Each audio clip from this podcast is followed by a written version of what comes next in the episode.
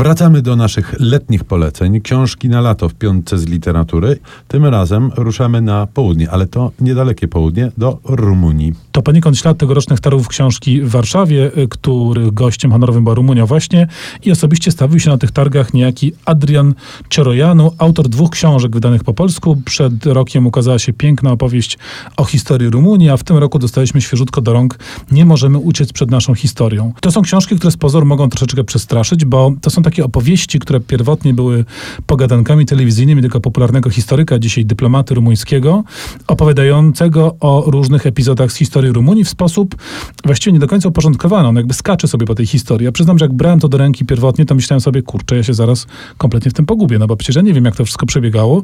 Tymczasem ten przystępny, zwięzły, taki wręcz gawędziarski sposób opowiadania o historii sprawia, że jak za rączkę daje mi się prowadzić do opowieści o Rumunii, to oprócz tego, że to jest po prostu ciekawa książka o ciekawym kraju, to zarazem jest to, uważam, sympatyczny sposób pokazywania, jak przystępnie, y, y, gładko opowiadać o historii, tak żebyśmy nawet my, którzy o rumuńskich realiach wiele nie wiemy, mogli płynnie w ten świat wejść. Haha, to nam się tak bardzo zabawnie składa, bo kolejna książka też ma genezę i podtekst telewizyjny. To kolejna książka znanego już w Polsce Charlie'ego Ledofa, którego Detroit sekcja zwłok Ameryki została e, nagrodzona Pulitzerem. Dostajemy książkę, która nazywa się Shit Show.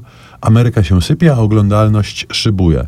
Mm, To jest książka e, e, dość niesamowita, przetłumaczona bardzo brawurowo na język polski przez Kaję e, Gucio, bo tam jest cała masa wulgaryzmów, kolokwializmów i tak dalej, i tak Samo dalej. słowo shit show chyba nie jest do końca takie ładne. Niestety tytuł został w języku angielskim, ale myślę, że cyrk na kółkach na przykład nie oddawałby istoty Łajno rzeczy. pokaz. Łajno pokaz.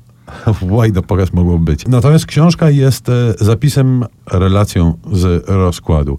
Charlie Ledow jeździ wraz ze swoim kamerzystą, jeździ po Stanach Zjednoczonych, żeby dotrzeć do, hmm, no tak naprawdę przyszłych wyborców Donalda Trumpa. Odwiedza bardzo różne miejsca, od Nevady przez Dakotę po południe i spotyka bardzo dziwnych, najczęściej niewyobrażalnie sfrustrowanych ludzi.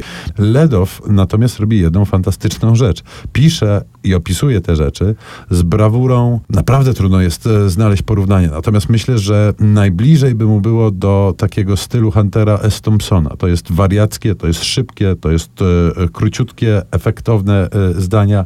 On nim się zdąży zadomowić w jednym miejscu, biegnie już do kolejnego. Więc mamy takie króciutkie migaweczki z upadłej krainy, jaką jest, okazuje się, współczesna Ameryka. A, Szymon, upadły to jest cały świat i o tym jest kolejna, ostatnia książka na naszej niezbyt wesołej, albo, ale bardzo poważnej y, liście lektur na lato. Darknet, Eileen Ormsby. Y, Darknet to pojęcie, które jakoś kojarzymy, przytarło się do powszechnej świadomości. Chodzi o ten ukryty internet, do którego dostęp mają nieliczni. Y, Internet, w którym rozgrywają się wszystkie mroczne i nielegalne rzeczy. Ormsby dokonuje takiego dziennikarskiego śledztwa. Zanurza się w ten świat, korzysta z przewodników, z hakerów, którzy pozwalają jej wejść do głębin internetu i poznaje i pokazuje to, co tam się dzieje. To jest książka, która jest skonstruowana trochę jak takie porównanie na wyrost, ale jak piekło Dantego, w tym sensie, że zstępujemy coraz niżej. Najpierw jest mowa o nielegalnym internetowym handlu narkotykami, potem mowa o takim mafijnym y, półświadku darknetu, czyli miejscu, gdzie można kupić broń, ale gdzie też można zamówić na przykład, nie wiem, chcesz, żeby twój sąsiad albo twój szef miał wypadek, albo twój teść zginął y, w pożarze, to wszystko da się załatwić. I ostatnia, najtrudniejsza dla czytelnika, najdramatyczniejsza część poświęcona jest tej części internetu, darknetu, w której króluje pornografia dziecięca, przemoc, tak zwane snuff movies, y, czyli ten najgorszy y, rodzaj, no nie wiem, czy rozrywka jest dobrym pojęciem, y, ale jakoś to trzeba nazwać. Potworna wizja czarnej, mrocznej sieci, w której spełniają się wszystkie najgorsze zachcianki najgorszego typu ludzi. No nie jest to krzepiąca lektura i rzeczywiście no cóż, trzeba się choćby mentalnie w tym na chwilę zanurzyć i żeby wiedzieć, co nas otacza, no po prostu.